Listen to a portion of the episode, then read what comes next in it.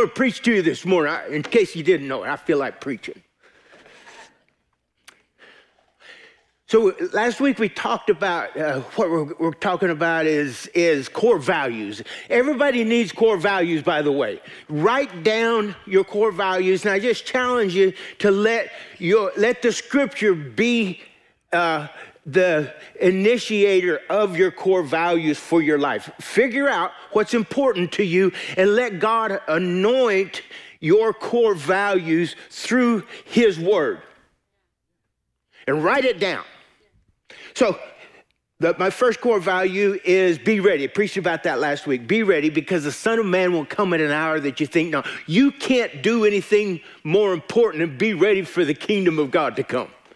That's why we're in church at 8 o'clock on Sunday morning. Second thing, today we're going to talk about three words love never fails. Love never, core value. Love Isn't that wonderful? That love never fails. In a world where a lot of things are failing, love. The Bible says that God is love. And if God is love, then, and if love never fails, then Come on, you could preach this if you wanted to. It's so simple that even a fool couldn't waver on this. I don't think God never. Ah, oh, so sweet, ain't it? I mean, get this in your heart. Get it in you that God never fails. Lord, help us today, I pray, in Jesus' name. For God so loved the world. God so. Yeah, thank you for helping me. I know it's early, but y'all can if you want. For God so. What you, who do he love? Does he love it the way it is? It's, it's, a good question. Do you, does he love this world the way it is? Did, is there a contingency on God's love for the world? He doesn't like the way it is, but he still loves it. Y'all with me? Back to what Pastor Darrell was talking about was about love and liking. He doesn't like it, but he loves it. The reason he loves it is because what? People. People are in the world, and people are God's greatest treasure. That's a whole new core value for me, and that's not even in this series. So,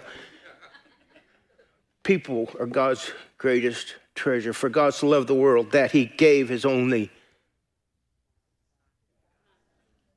that whosoever, mm, mm, God said, whosoever. It doesn't matter what your background is, it doesn't matter what your circumstance is today, it doesn't matter where you come from. You are a whosoever. For God so loved the world that believes in him should not perish. Max Lucado put it this way God so loved the world, we'd expect an anger fueled God we would expect an anger fueled God.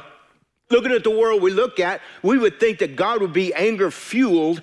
And he said, one who punishes the world, recycles,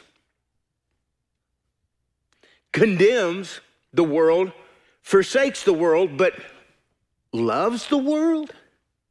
The world, this world, heartbreakers, home snatchers, dream dousers, prowlers of this planet, dictators rage, abusers afflict, reverends think they deserve the title.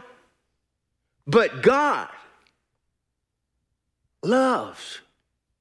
And He loves the world so much that He gave His declarations, rules, dicta, edicts. No, He gave His son, his only son. A few years back, I preached a sermon entitled Love, the Non Negotiable. God is love, and God, listen to this, is a non negotiable.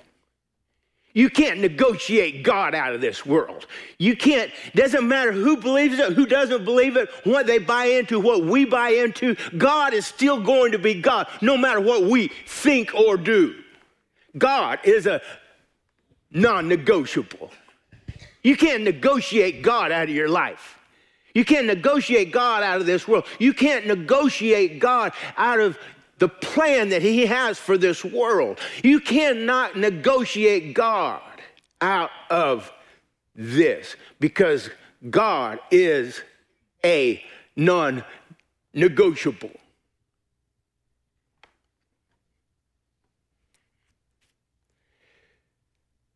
Eternity is something that has to do a lot to do with love. Eternity is God put eternity in all of our hearts uh, the police recently busted a man for selling a secret formula, and it was tab- tablets that he claimed to give eternal youth. The arresting officer and the desk sergeant went through their records and they said, Look, this man has a, uh, this is the fifth time this guy's been arrested for the same criminal medical fraud the sergeant asked him, so well, what, what, what was his priors? He said, well, let's see. He was arrested in 1794, 1854, 1968, and 2013.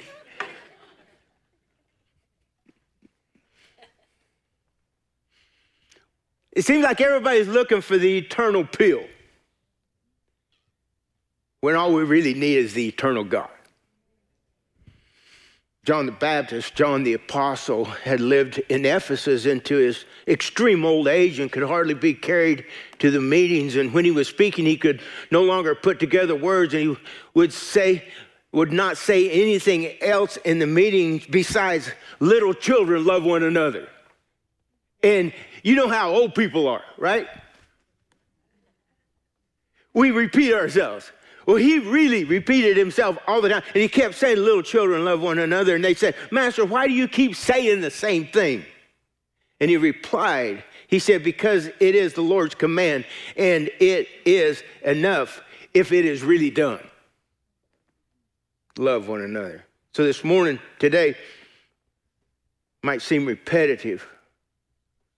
I'm going to be faithful to God's word. In 1 John chapter 4, you can't preach about love without going to 1 John chapter 4. If y'all have your Bibles, you can return to it or in your phone or whatever you want to do. 1 John chapter 4 talks about knowing God, knowing God through love. How do we know God? We cannot know God until we know what love really is. You, that's where you say amen. I said, you can't know God until you know what love is. Because our world has manipulated love into something that is not of God. That's good. Here it is. Verse 7 Beloved, let us love one another, for love is of God, and everyone who loves from God's definition, he's talking about everyone who loves is born of God and knows God. He who does not love does not know God. For God is love. In this, in this, everybody say in this. This is important. In this, the love of God was manifested toward us that God has sent his only begotten Son into the world that we might live through him. and if we live through him and he is love, then we live through his, his love. Verse 10 In this is love. Not that we love God. We're so, are we bad about patting ourselves on the back. Oh, okay. I know you're holy. In this is love, not that we love God, but that He loved us. We get this little entitlement situation in this attitude in our lives that we deserve this. And we're entitled to this love. Nothing could be further from the truth. In this is love, not that we loved God, but that He loved us. Mm. Mm-mm. That He loved us, sent His only Son to be the propitiation for our sins. In other words, to take our punishment and to bring reconciliation with all of the sin that we have in our lives.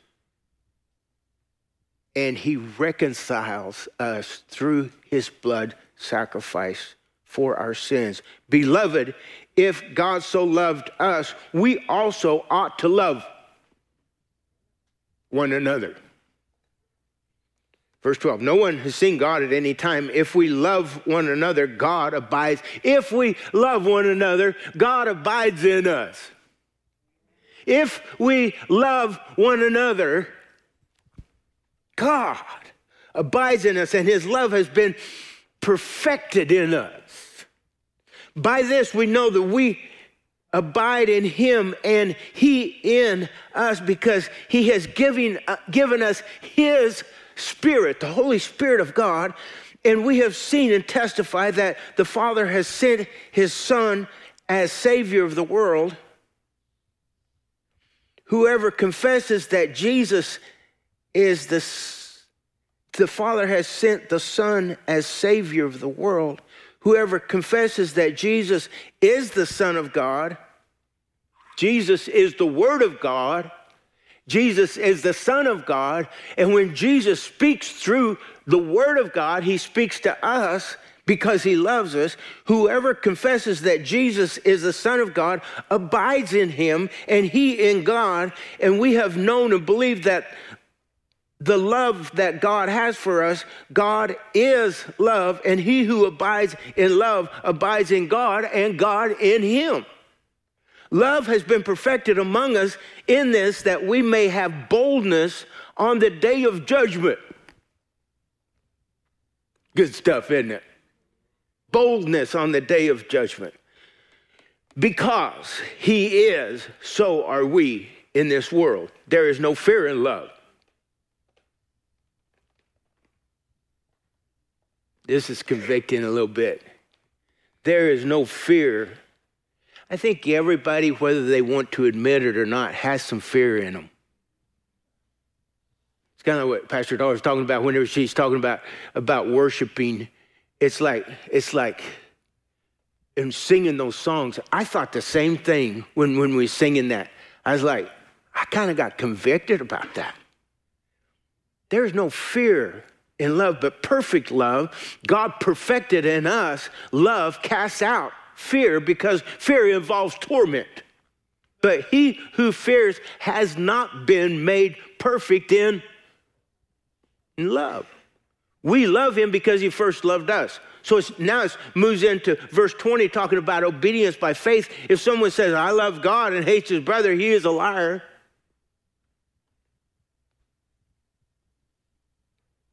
I just want to slow down there for a minute. For he does not love, he who does not love his brother whom he has seen, how can he love God whom he has not seen? And this commandment we have from him that he who loves God must love his brother also. I always get edgy when I hear someone make a definitive statement about God.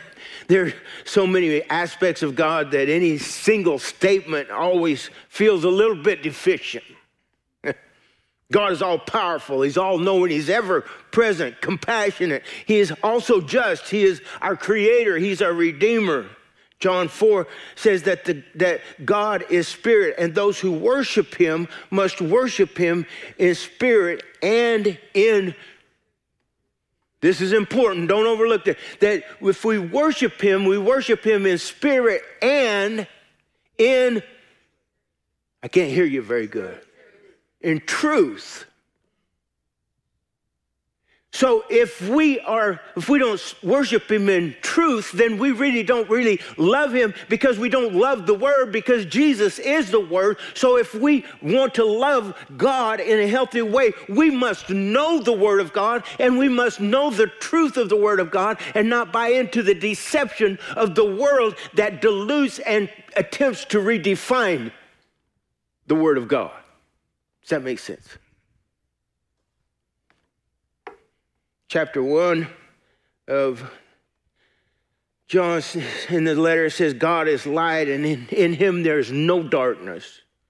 Twice it tells us in John chapter 4 that God is love. In chapter 3, there are two things that we are in that are two things we that are necessary for pleasing God. They are that we love one another and that we remain faithful to what we are taught about Jesus because it says without faith it's impossible to please God. Here again, he exhorts us, beloved, beloved, let us love one another. The reason we God's asked us to love one another is because love is of God. The reason we must love one another because love is of God, because love is God.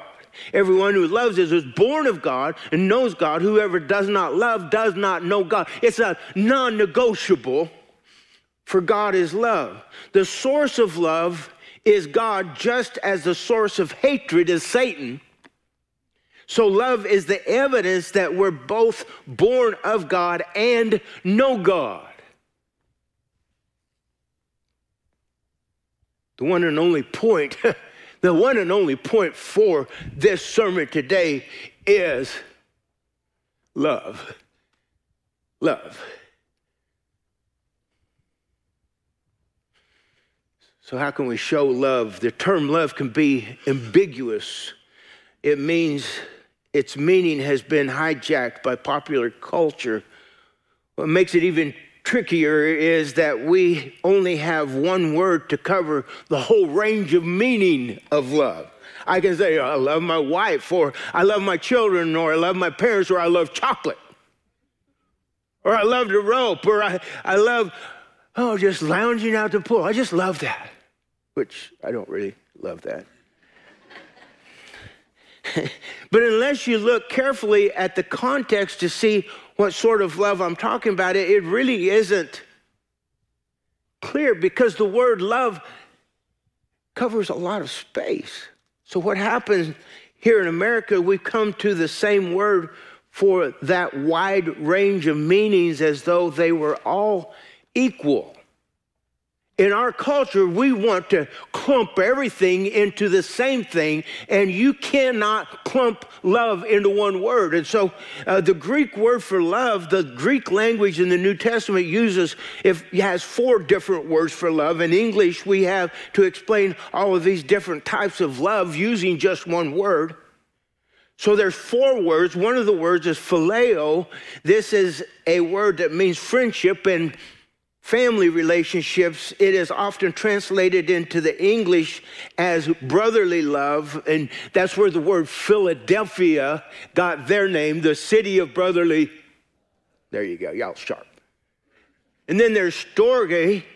And this word is a more in depth family relationship than phileo. Romans 12 10, it says, Be kindly affectionate to one another with brotherly love which really uses both the words phileo and storge in honor giving preference to one another. Eros, this is a word that means romantic sexual love or passionate love, one of which one of the Greek gods was even named Eros. You can you can all you have to do really is turn on the television to see this kind of love. It's kind of superficial. The word eros does not appear in the Bible. The Bible approves of sexual relations within the marriage between a man and a woman. I'm just going to wait a minute here. But it does not even discuss the type of love inherent in this world. Agape, the best there is in the world of love John 4 8, which we just got through reading, God is love, when, and it uses the word agape love. The verse also says that he does, he who does not love, meaning someone who does not respond to the depths of love, who does not love, does not really know the full depths of friendship, family love, or even sexual love. In other words, if you don't understand agape love, you'll never get any of that other kind of love. The highest form of love, the love of God. For man, the love of God for man and of man for God, it embraces the universal, listen to this, unconditional love that transcends and persists regardless of circumstances. This kind of love is the love that God has for us, and this is the kind of love that He's asked us to have for one another. Anybody here needs some of this today? We talk about conviction. Our culture has continually blurred God's definition of love. The attempt to redefine love has probably been the greatest reason for the decline of the family structure in our culture attempt to redefine love, we have also failed miserably in our, in our attempt to redefine God because if you want to redefine love, you have to redefine God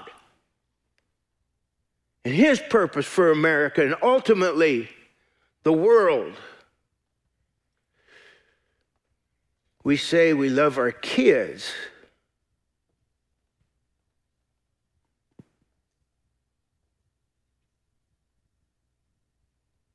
Do we know how to love our kids? This, this, this first service, I've noticed, it's a little bit more, no offense, but it's people that are a little bit older, a lot of us. And then, then some, then some, it's some that can't sleep. And then there's, uh, there's, uh, we have some young people and, uh, and very, very few kids. But us as I'm a grandparent as well. If I'm going to be a good steward of my kids and of my grandkids, I've got to do something about this culture that we live in. And one of the one of the biggest travesties of the church today is that only half of Christians actually go to the polls and vote. I'm telling you, it didn't get this way by us being diligent and really loving. So, whereas in many ways, we've failed the future generation by having to live out the consequences of misplaced priorities and redefine love.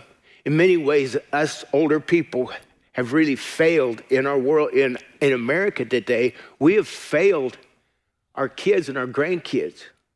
We have, an over, we have over $30 trillion in debt. In, in many, if not most cases, our teens know more about social media than we do. The result of showing up for work and it seems to be an option today instead of a necessity.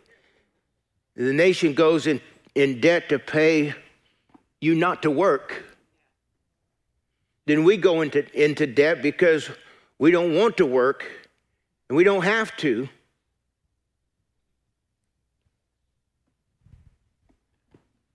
And then our whole culture has done everything they can do to tear up the family structure. Jared Eckert a research associate for the Heritage Foundation, says this talking about love here. On average, teens spend almost nine hours plugged in in every on every single day. Nine hours. Fasten your seatbelt. It's going to get a little rougher. The left's goal, the radical left's goal is to create a new generation of drag kids. Behind those screens, sexual and transgender content saturates the digital spaces where most teens hang out. I'm talking about love right now. Don't forget that. A simple hashtag search will instantly load thousands of LGBTQ posts on the social media platform of choice. For example, on Wattpad, a new social media platform, one search turns up over 4.5 million original story uploads, or consider TikTok, a search for top surgery, loads of countless clips of young women flaunting mutilated chests with millions of views. None of this happens by chance. Digital spaces are ever more designed to promote sexual and transgender content. If you don't believe any of that, you got your head in the sand. For years, Tumblr allowed adult content, content to its servers before changing its policies. Others, like Twitter, continue to allow pornography on their platform, with respect to transgender content, TikTok updated, updated its community guidelines this year so that anti LGBTQ content is no longer allowed. Most re- recently, Twitter, ha- which has long censored dissenters, has been deplatforming those who say transgender activism is grooming. Some platforms even designed to hide youth activity from watchful eye of their parents. Some online LGBTQ sites, such as Q Chat Space and LGBT hotline chat rooms, allow youth to easily chat with LGBTQ strangers If that wasn't bad enough, these sites fi- feature a quick escape button that hides the chat. Nine hours a day. Georgia House Representative Marjorie Taylor Greene, she put on her door about transgenders, she said, you can't change your gender. Trust the science. How did we get here? It's a good question. Some of us older people, we have the luxury of understanding what has happened in our society. And in 1965, uh, Lyndon B. Johnson created the Great Society which was one of the biggest travesties for America and for black America, most, mostly for black Americans. The government decided to incentivize single mothers who did not marry their fathers of their children, and they would actually send government agents into welfare projects to make sure there was no father present so the mother could get a bigger welfare check. The more kids she had, the more money she got, but they would only give her more money if the father wasn't present. Some of y'all remember that. The plague of fatherlessness ensued, leading to nearly 72% of all American black children being born without married parents by 2015. 72%. Marriage had become a rare and distant thing. Don't think our society and our culture, they don't want the family structure to be the family structure. They don't want men to be men and they don't want women to be women. They just want to, it's like down there at Starbucks. They got a little, on the bathroom, they got a little thing. It's got one side of it's got a little dress and then there's no dress on the other side. Go look at it. They don't want us to be who God created us. Did it have to be this way? When Johnson came into office in 1963, more than 90% of all American babies had married parents. In 1960, census showed that nearly nine of every 10 children from birth to 18 years lived with two married parents. In fact, between 1940 and 1965, illegitimacy had grown from 4 to 8%, but in the 25 years that would follow, those numbers dramatically jumped to nearly 30% by 1990. Today, more than 40% of all Americans are born to unmarried mothers. More than three, I mean, this is the disintegration of the marriage. This is the disintegration of what God intended for love to be in America today. More than three of every 10 children live in some arrangement other than two parent homes. Cohabitation continues to climb and has become the acceptable norm for millions of Americans. The most recent Census Bureau report says barely half of all American children are living with both married biological parents.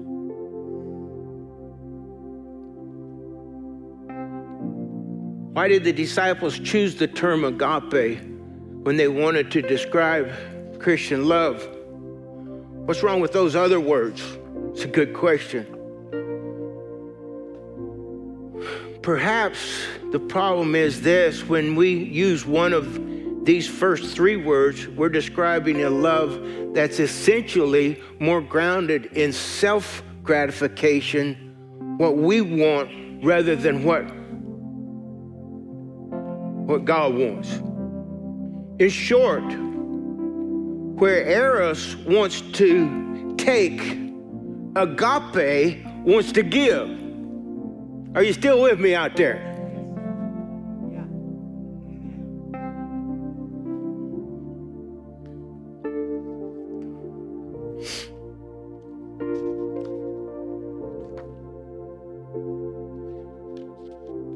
Listen, notice the nature of this love. There's no sense that God loves in response to our love for Him. If you don't, basically, He's not saying, if you don't love me, I won't love you. That's what our world says. God says, I'm gonna love you no matter what. You remember growing up when you was dating people? And you and I remember one girl, she says, she asked me, it's been a long time ago, so I don't, remember very well, but she said, she asked me the question, Do you love me? I'm like, Well, uh, uh, you know, it's like, uh, but how do you define it? You know what I mean? Like back then, like, eh, we, we called it puppy love. Like, we didn't know about love, did we? How many married people, you got married and you didn't really know what it was when you got married? My name's Randy Weaver. I didn't know. And I'm still learning. Amen. I gotta, I gotta put a bow on this thing. No fear in love. Y'all oh, remember that Hatred is the opposite of love. If you don't love someone, then in effect you really do hate them. Did you catch that? If you if you don't love someone, in effect, from God's perspective, you really hate them. God's love is a little bit tougher kind of love. So I'm gonna, I gotta read this to you, 1 Corinthians chapter 13. We can't do a sermon about love without reading this. If I speak in the love, in the tongue, and if I speak in the tongues of men and of angels, and if I have not love, I'm a resounding gong or a clanging cymbal. If I have the gift of prophecy, can fathom all mysteries, all knowledge, if I have faith so I can move mountains, but have not love, I'm nothing. If I give all I possess to the poor and surrender my body to the flames, but have not love, I gain nothing. Doesn't matter if doctrine is perfect, if we have the most talented musicians on the face of the earth, if we have a prophetic word in every service twice a week, or if we have enough faith to see people healed out of wheelchairs, or if you speak in the tongue and speak in tongues every time we come to church or every time that we pray, if we lack love, we are not the church of Jesus Christ. Each gift is given to bless God and to be a blessing to his people. Paul goes on to describe what this love looks like.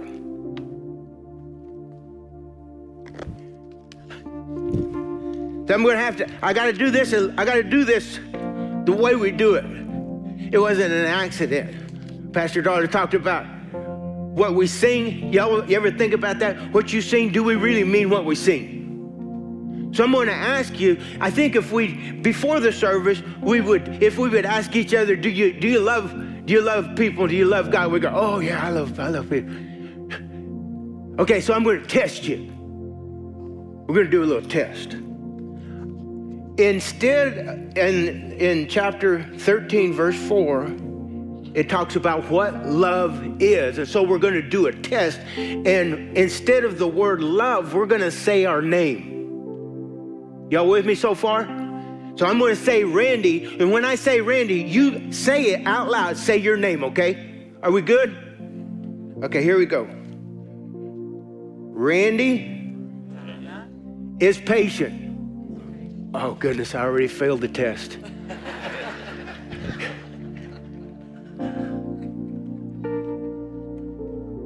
I'll go on. Randy is kind. Sometimes. Randy does not envy.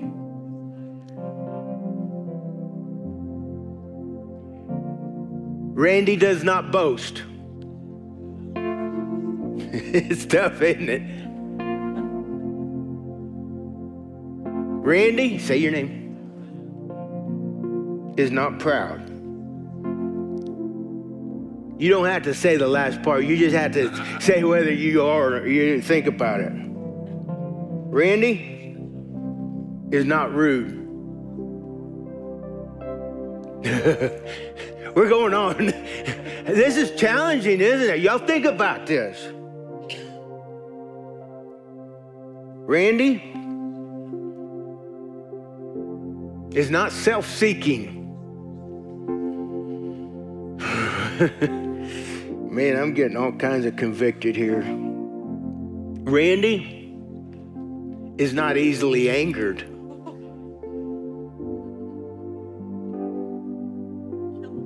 I know it, me too. Randy keeps no record of wrongs.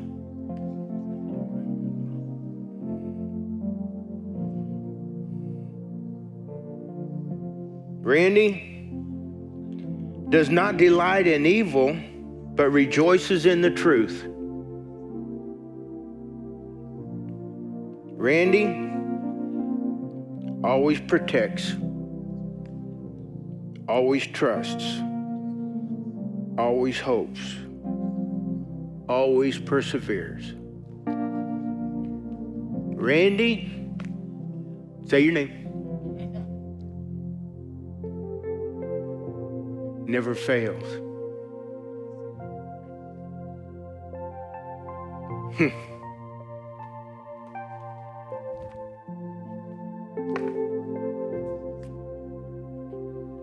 I was reading that and I was getting this sermon together. I was just like crying like a baby because because like I don't I don't I don't really pass the test. Anybody else with me? Raise your hand if you got.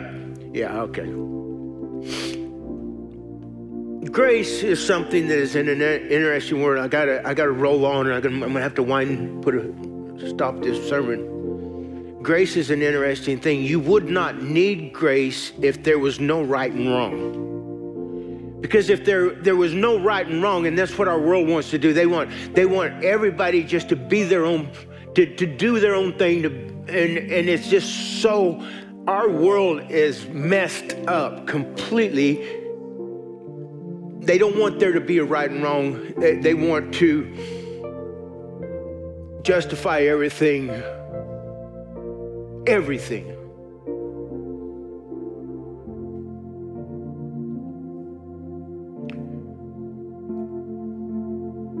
The reason that God made grace is because He knew that we really needed help in the process of following him and maturing and growing in him if that makes sense. Because we all we all there's things in this love deal that that we've i we fail miserably. And, and the reason I say is that Jesus said he didn't come into the world to condemn the world, but he came to save the world. The world through him might be saved. And so we all come to church because we're like, man, I, I got to have some help with this because I bought into some of these things that the world's telling, that the, the deception of the evil ones of the world, they're just like, so today, thank God for his grace. Don't abuse his grace and settle for not trying to follow closer. Does that make sense? Love, because God loves us. He loves no matter what the sin is all of these things that our culture is embracing. God loves the homosexuals. He loves the transgender people. He loves the, the, the liars. He loves the murderers. He loves the adulterers. He loves everybody the same. But that doesn't mean that we have to em- embrace that in our culture and settle for the culture. I believe God wants to raise up warriors in this room against a culture that has tried to prevail and do away with the, the work of God's love. Let's pray. Thank you, Lord, for your word. Thank you, Lord, for helping us to digest. And Lord, I pray today that you would help this message to marinate in each and every one of us. We know no way we could really cover all the content of who you are and your love. There's just no way. So, Lord, as we embrace this process uh, and we look at these convicting words of what love is and the things that you have perfect, the, the perfection that you are, we strive for that. And we thank you for the grace and the mercy in the process, Lord. Thank you for embracing us in our weaknesses. You said that we are made strong, and we thank you for that in Jesus' name. Keep your heads bowed and your eyes closed for just a second. If you've never accepted Christ as your personal Savior, the greatest gift to you is knowing God is to accept Him as your personal Savior and let Him come into your life and let Him be the Lord of your life because without Him, you'll never really know what love is. So if you've never accepted him, maybe if you have, you just haven't been living for him, simply by raising your hand, say, Preacher, I need Jesus in my heart. I need to make him the Lord of my life. Slip your hand up high. Anybody, preacher, that's me. Anybody, slip your hand up high. Thank you, Lord. Amen. Would you stand with me, please?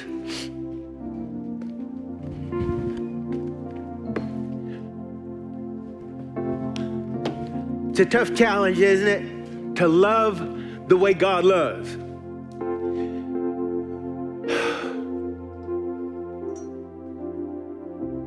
How many need more help loving? Man, I've been convicted by this whole message. I, I don't, I don't, I, I got a long way to go, but I, I, I'm gonna keep showing up.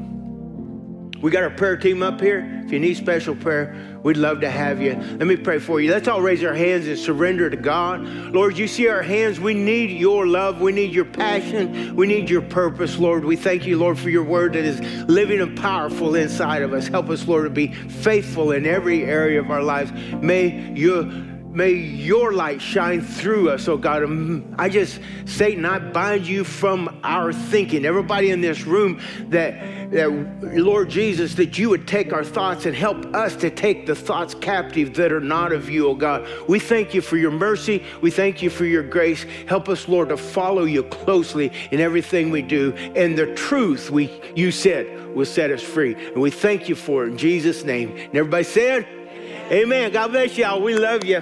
Come back. Keep showing up. Study the Word of God. It's a truth.